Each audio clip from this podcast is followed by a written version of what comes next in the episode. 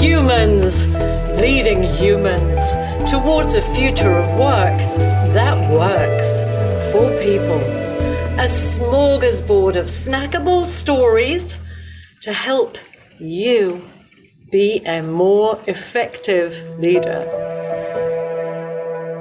Good morning, good afternoon, good evening, wherever you are, whatever you're doing. Thank you so, so much for dedicating the next half hour of your one precious life to listen to this episode.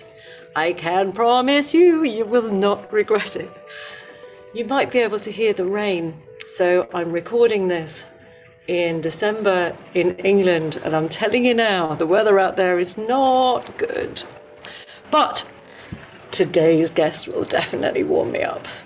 I don't often look back, but on the occasions that I do, at all the incredible experiences I've had and the extraordinary people that I've met and that I've learned from, and the wisdom that I've gained on the way, I feel really blessed.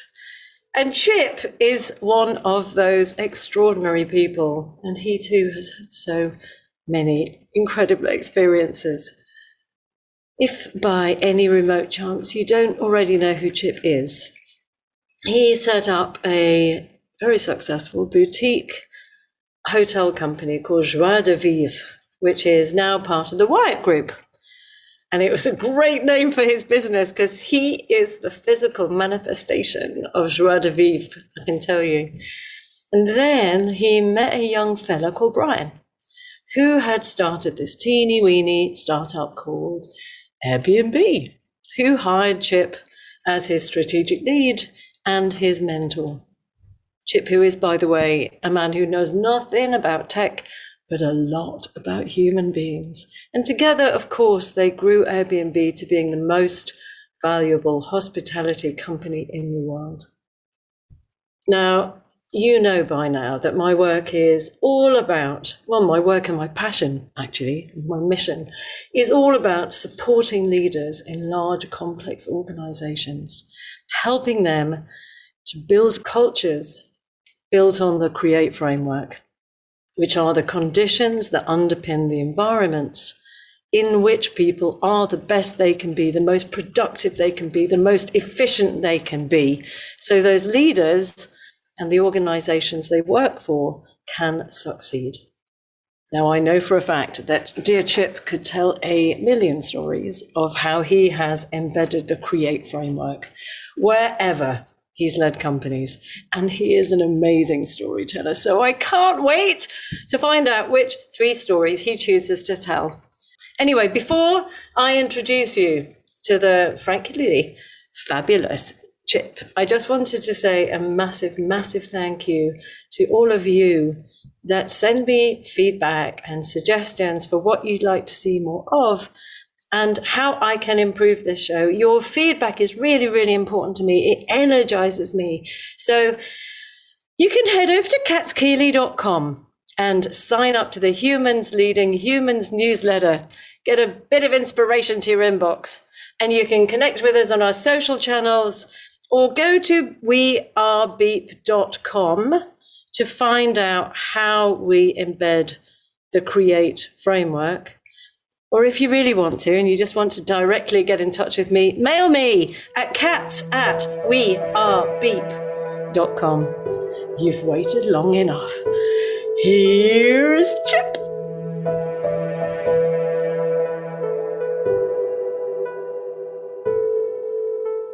My goodness, Chip Conley, I can hardly believe that you're a guest on Humans Leading Humans. I'm so chuffed. I am KKCC is here in the house. Right, uh, uh, pattern recognition. yes. Um.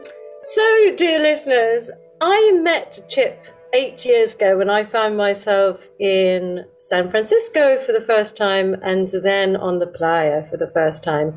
That was a 10 week experience that absolutely changed my life. And I will never forget Chip because of that. But Chip, what was your first memory? Tell the listeners, how did we meet? We met at a dinner party for people who were going to be going to Burning Man. So when Kat says the playa, she's talking shorthand for uh, Burning Man.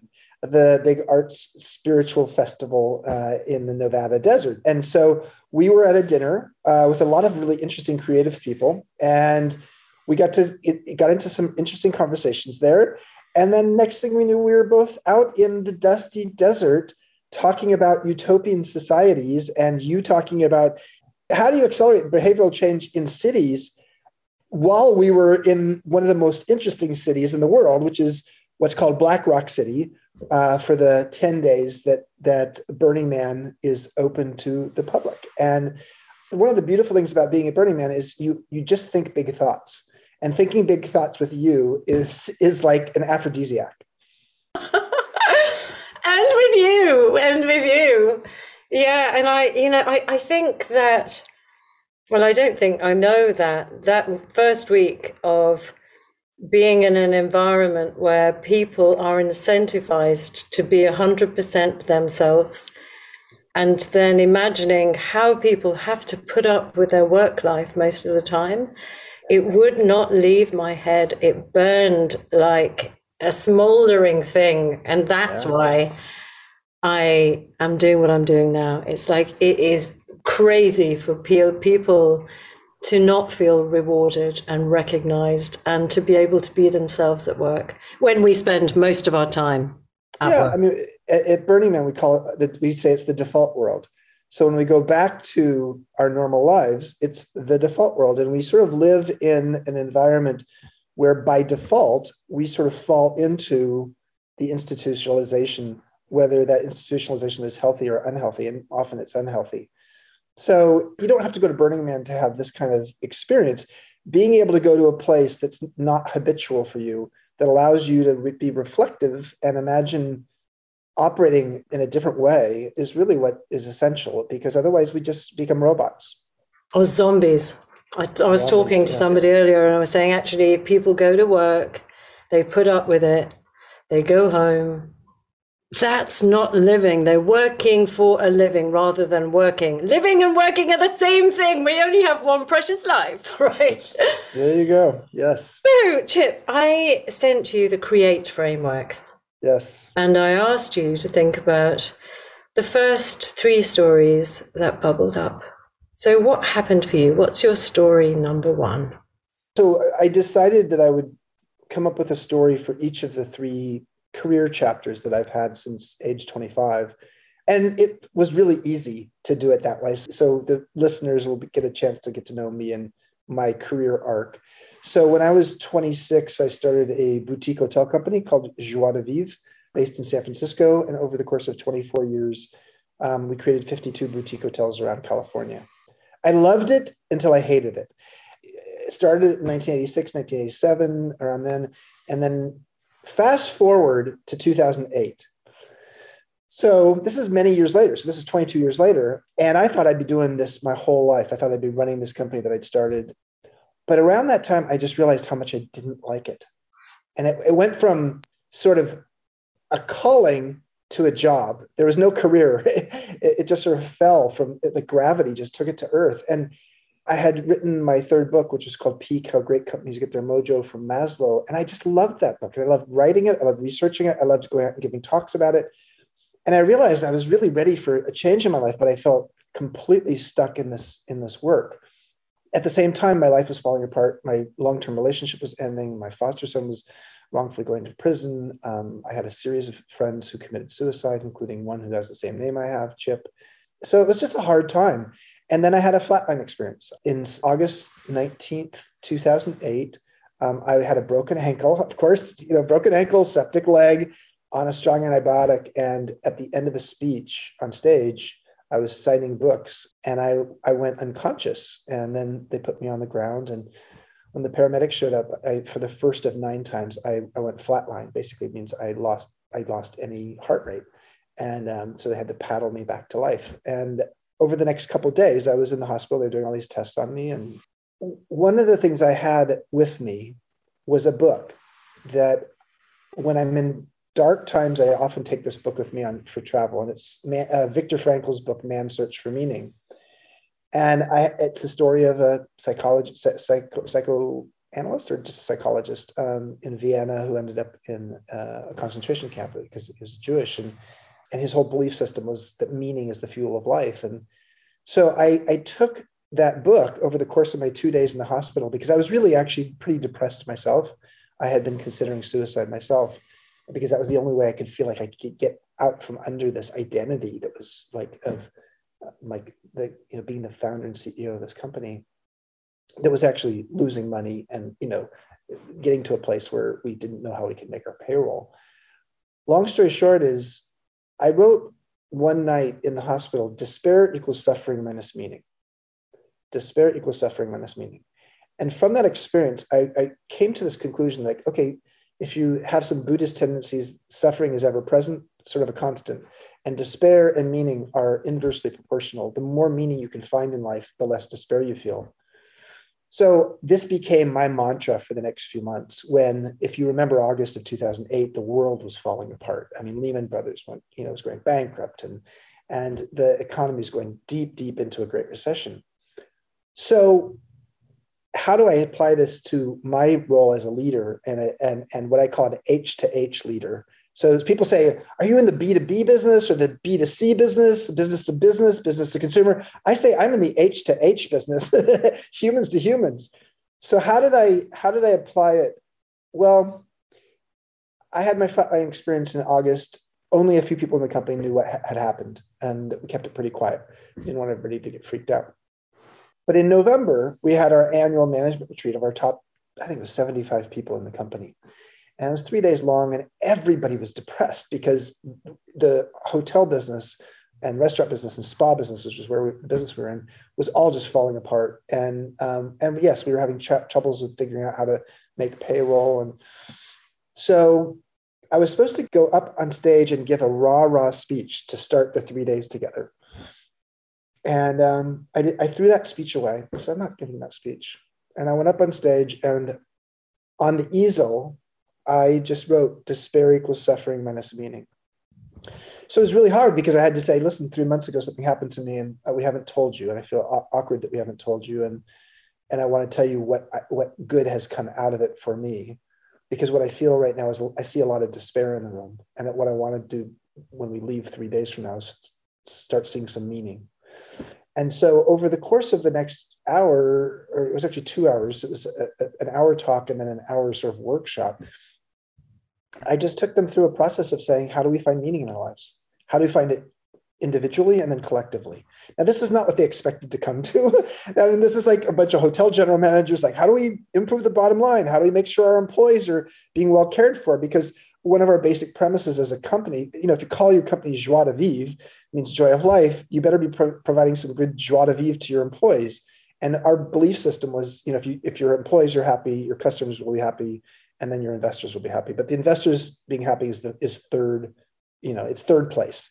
You start with the employees. And so it was fascinating. And we ultimately, while I was on stage, we came up with another equation, which is anxiety equals uncertainty times powerlessness. Anxiety equals uncertainty times powerlessness, which basically says if you're in an anxious time for your company as a leader, gosh, be transparent, over communicate because anxiety equals uncertainty. So create some certainty times powerlessness. Help people to see how they can have an impact. So, long story short, I would just say I, at that time, realized that for me, the CEO of a company is not the chief executive officer, they're the chief emotions officer. And the, the chief emotions officer is somebody who is emotionally fluent enough to communicate what's going on for them without making everything feel like it's just a big you know personal growth retreat workshop which i tend to do.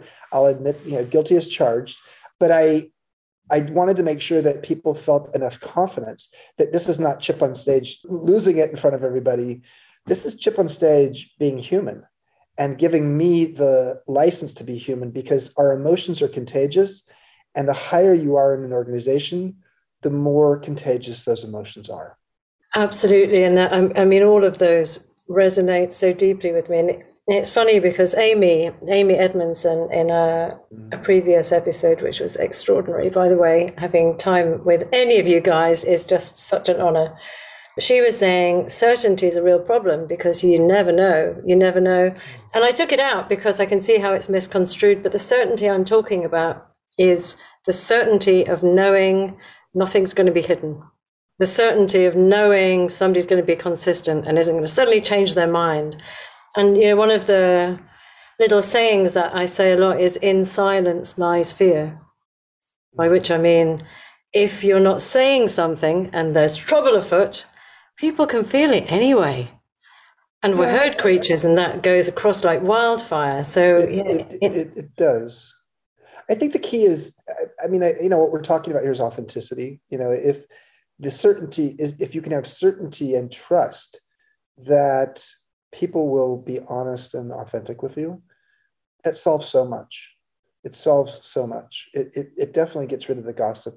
Yeah, exactly. It's, there's it's, it's amazing how much corporate energy is expended on just basically band-aids i have a little band-aid on my finger right now i cut it ba- band-aids that that are masking a bigger problem uh, and so yeah, there's all you know a lot, of companies right now are saying, "Oh, we got to do wellness programs." Well, okay, so yes, you do. So, but what's behind? Why? Why is there just a, such an issue around wellness? Um, what is what's behind that? And so, some companies are doing it. The good news is that the trend line is positive for the corporate world to wake up to this stuff. Hundred percent, hundred percent, and and it annoys me. Well, no, it concerns me that people talk about wellness within not really quite tightly defined boxes, you know, like we'll do meditation once a day and then you're going to go back into the operating model that's going to make you yeah. feel completely miserable yeah. or oh let's do yoga or let's buy a table tennis that'll be good for people it's right, like exactly. uh well that's mm-hmm. Not what it's about what it's about as you say is about making sure that the people in your organization feel that you're being real. And that's really tough, Chip. Yeah. It requires that you, as the senior leader, are willing to go through your own dark night of the soul and have the wisdom and emotional intelligence to be able to show that your self awareness is a welcome mat for other people to seek their own self awareness. So, yeah, and whenever that sound happens, it means that was a good idea. That was. I turned that off. I don't know how that happened. God oh, damn. Okay. No Chip, I loved your first story. I want to know more about how you run Joie de Vivre. Give me a couple of hints about what you learned in that company about how to create a community of people who feel cared for. Well, I think, you know, in the early days of Joie de Vivre, we, we had a head of culture, a head of HR and culture. And I think what I've realized over time is we have to democratize culture. Um, ultimately, we had cultural ambassadors for each of our hotels and restaurants and spas. And they, they were people who had a normal job, but they were not like the general manager of the property. They had a normal job and they would do this on the side. And it was a way for us to help people in the company feel like it wasn't just the senior executives who decided where our philanthropy would go as a company, how we would give back to the community. It wasn't just the senior executives who would figure out what kind of cultural events, what kind of things we would do each year to make the, the culture of the company feel quite unique and idiosyncratic. Um, so I would just say that you know one of my key lessons, and I, and I did write, write about this in my book Peak, was just the idea of how do we democratize culture such that everybody feels like their fingerprints are on it. And thank God I learned that along the way because it allowed me to take it to my next place that I went to work, which I'll talk about when you're ready. And I'm just going to stop for a second. Vint Cerf, when I interviewed him, talked about this in a different way. He talked about everybody needs to feel they own a brick of the cathedral. Mm. And one of the other things I just wanted to say before we move on is I had the most hilarious conversation with a friend of mine who's actually a wellness coach and we talked about uh, you know organizational transformation and eventually i said so what we need to do is scrap hr and I didn't mean scrap HR. Isabel Naidu, who was another guest, who is incredible, you know. So she says things like, "How you know how big is your team?" And she says, "Well, the whole company." because my job is to make sure that everybody feels that they're looking after each other. Yeah. Um, anyway, so I just wanted to say your story number two, Chip. So, you know, I, I ultimately thank God for my own sanity. I, I, I gave that talk to the team in November 2008, and then by June 2010, I'd sold the company, and I needed to. I, I really needed to move on. You, you don't want to be staying in a in a role as the most senior leader in the company when you don't want to be there anymore. People can feel it. That's the back to the authenticity piece. So I moved on and I got a call from a guy named Brian Chesky. Now, this was nine years ago. Uh, there was this tiny little startup in San Francisco uh, named Airbnb.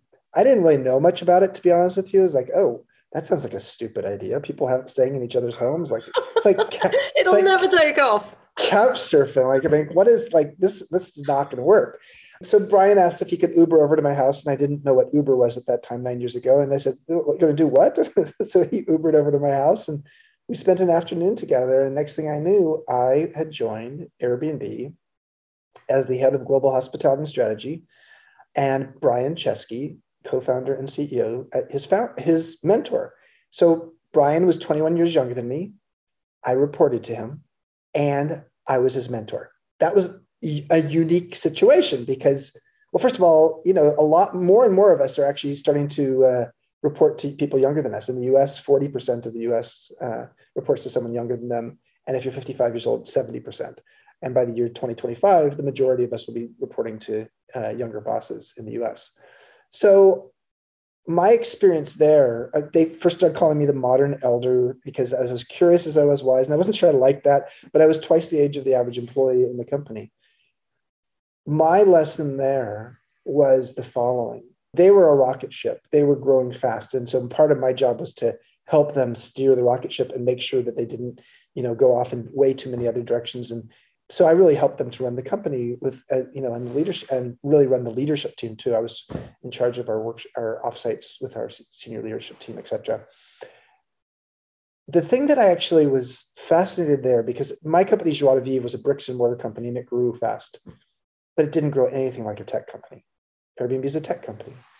And so there is a natural challenge in companies that grow really fast. And it's the, what I call the challenge between scale and soul. So often in a startup environment, a company is like, oh, it's really soulful. Everybody knows each other. Everybody understands the core values. We all feel like we've got, you know, those, there's our own brick in the cathedral. And then you start doubling how many you know you have 50 employees and you have 100 employees and then you have 200 employees and every year or every six months you're doubling your number of employees and people don't feel like they have bricks anymore or they want to throw the bricks and there's an element of like in the process of scaling you lose the soul of the company so this is something i talked a lot with joe gebbia about one of the other co-founders and so one of the things that i would just say was a, a leadership practice that i helped to institute there that i had done at joie de vivre but i saw wow, it's even more necessary at Airbnb because of the growth, is the following. So we had our, our senior leadership team was like 10 or 12 of us, and we would, you know, once a week have a two hour meeting. We would take the last 10 or 15 minutes of every week's meeting uh, between us to have us, each of us, raise our hand and say, I want to recognize the following person. And it's a line level person in the company. And I want to recognize them for what they did. And here's what they did. You tell a short story and then someone else on the leadership team would say i will go say thank you to to sally who did that amazing you know beyond the call of duty thing for an airbnb host so in essence we created a, a recognition moment every week of the senior leaders and then we cascaded that out so that one of the senior leaders usually from a different department, not the department where Sally was working, would go and say thank you to Sally. I mean, either in person or by email or phone, but it had to be something that felt very personalized. And she would know that, oh my gosh, I was just talked about by the founders and the senior leadership team. Well, this created a culture of recognition. And that culture of recognition, then we saw this is working because what we could see was that people felt that sense of love.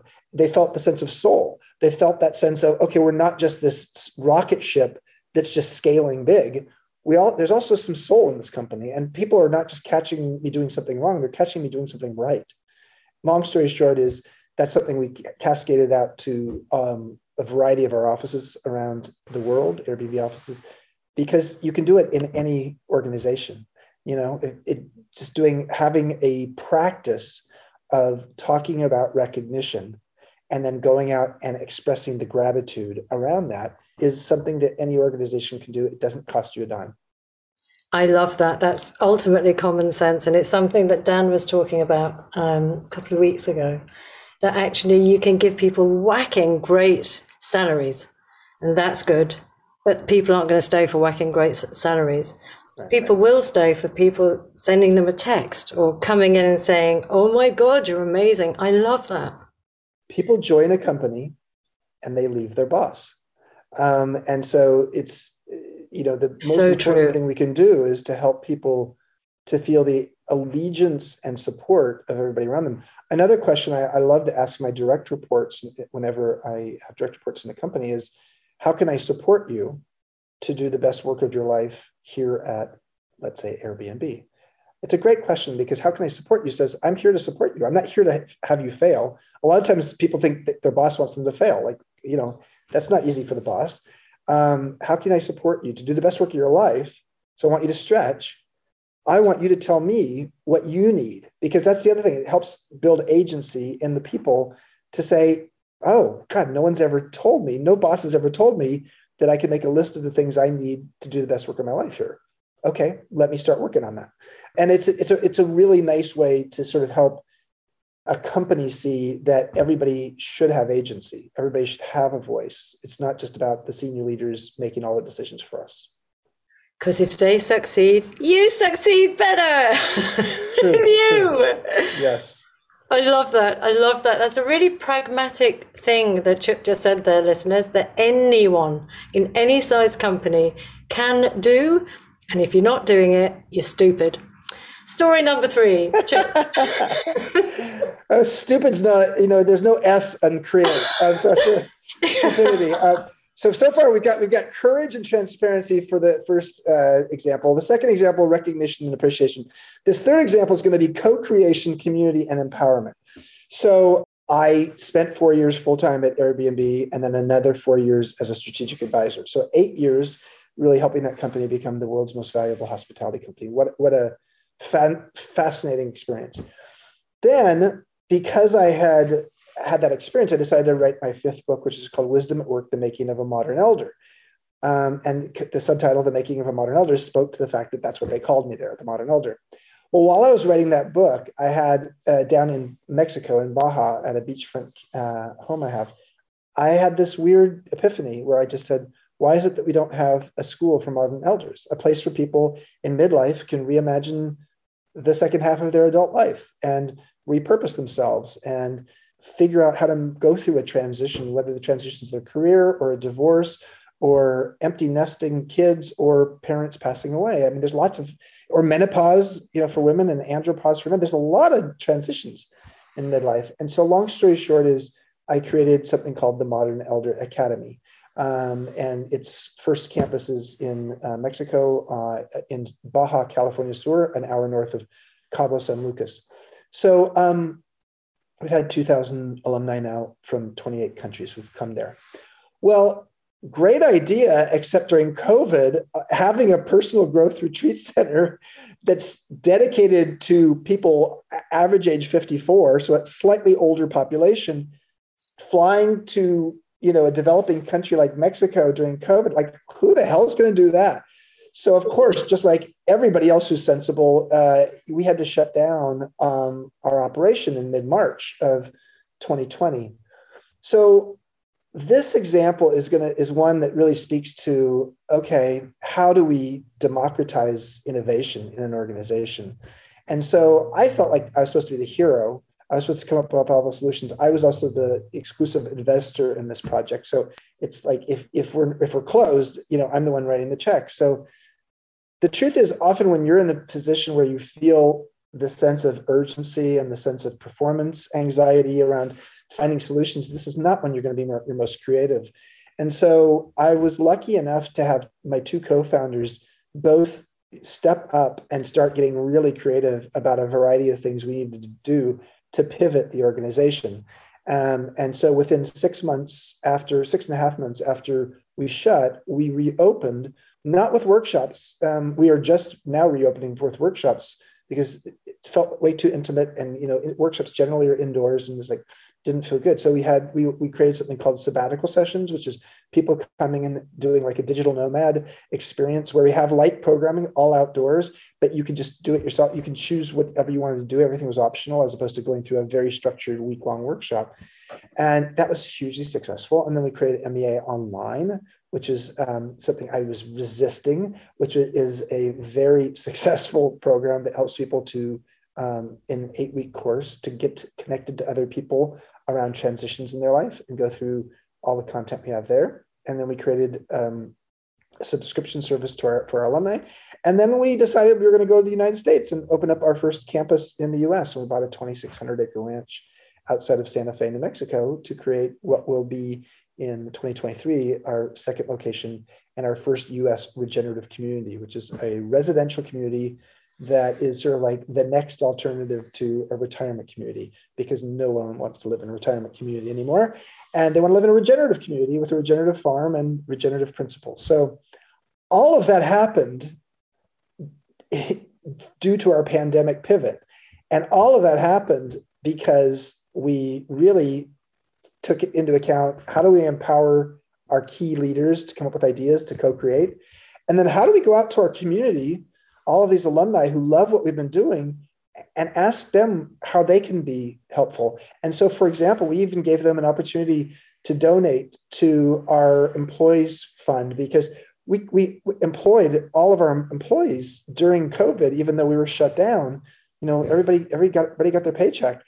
And so our guests, our students, the people who had come for a week's program, gave us $300,000 as a collective group, which helped us to fund a lot of our losses in, in 2020 uh, because they knew uh, uh, the bulk of that was going to our, our staff and they love the staff. So we went out to our community and said, Can you help us? That must have been a difficult decision because it's never easy, is it, to go out and ask, especially clients. Well, essentially, you know, they're your yeah. customers you want to put on the happy face and say everything's fine. Of course. And um, but you know, COVID was a, so so serious that it allowed us to. Again, I think you know maybe the theme here is authenticity across all three of these. Is you know how how do we go authentically to our community and say we're in a time of need. Uh, we're going to get to the other side of this, but you know we could use your help. And in the meantime, we kept them aware of all the creative juices that were flowing and all the new things we were going to do and so they felt, and, and, and in some cases, they're the ones who actually said, hey, you should do this. You should go to Santa Fe, New Mexico. That's, you know, you know, as you're looking in the US, that's the place you guys should go. Like, okay, thank you. And like, guess what? When we went to Santa Fe, the handful of people who said that, like, oh, wow, I feel like you did this because I told you to, which is not, not a bad feeling, but uh, for them. Um, and so long story short is I think, you know, at the end of the day, the, the most neglected fact in business is that we're all human. It doesn't show up on a balance sheet, doesn't show up on an income statement. You know, there's there's no line item that says employee culture. So there's there's a lot to be said for recognizing that the operating system that defines how do you address humans is psychology and good old common sense humanity. Common sense. Chip, I was just thinking, dear listeners, how many of you would be brave enough to reach out to your customers and ask them how you could do things better? And and why would that make you feel uncomfortable? Because actually if people people like to give, they like to give advice, they like to feel they're part of a community. So that's brilliant. I love that chip. So before we leave, it is now customary for you to decide what would you like to call your episode of Humans Leading Humans?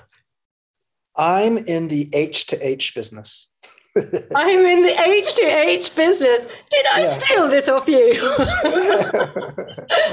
Chip Conley, thank you. Thank you so much for, for, for, for dedicating your time because I know that you're kind of busy. I am. I know. uh, so it's it's great to see you. Thank thanks for inviting me on, and uh, thank you for having this message in the world.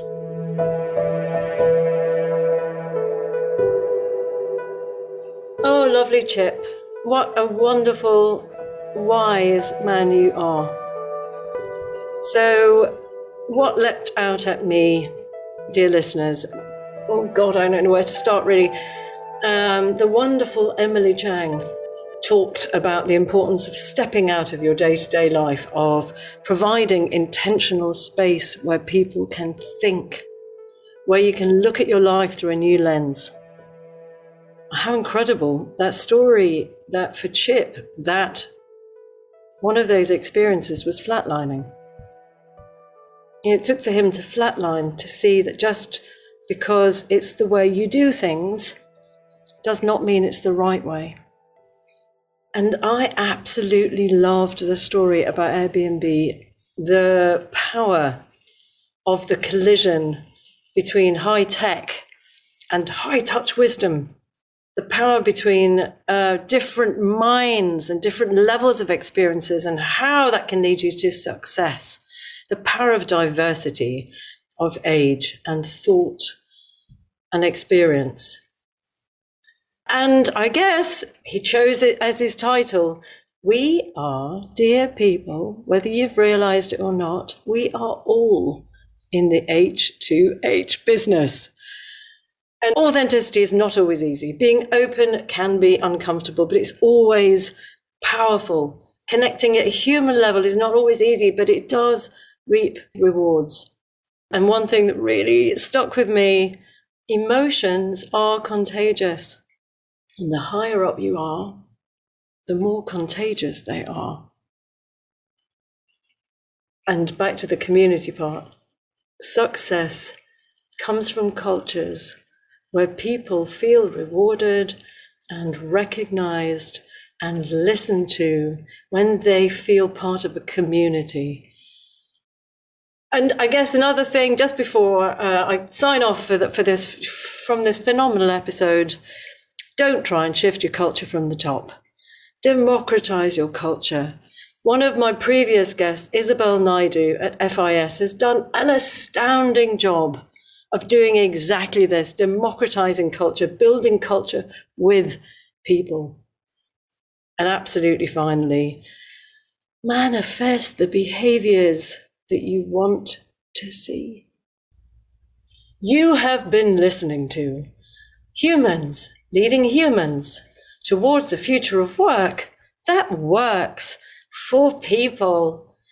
This podcast is brought to you in partnership with the Marketing Society. And if you are a senior leader and if you uh, need the know how and the wisdom and the networks to succeed, go over and join up to their tribe. I 100% recommend it.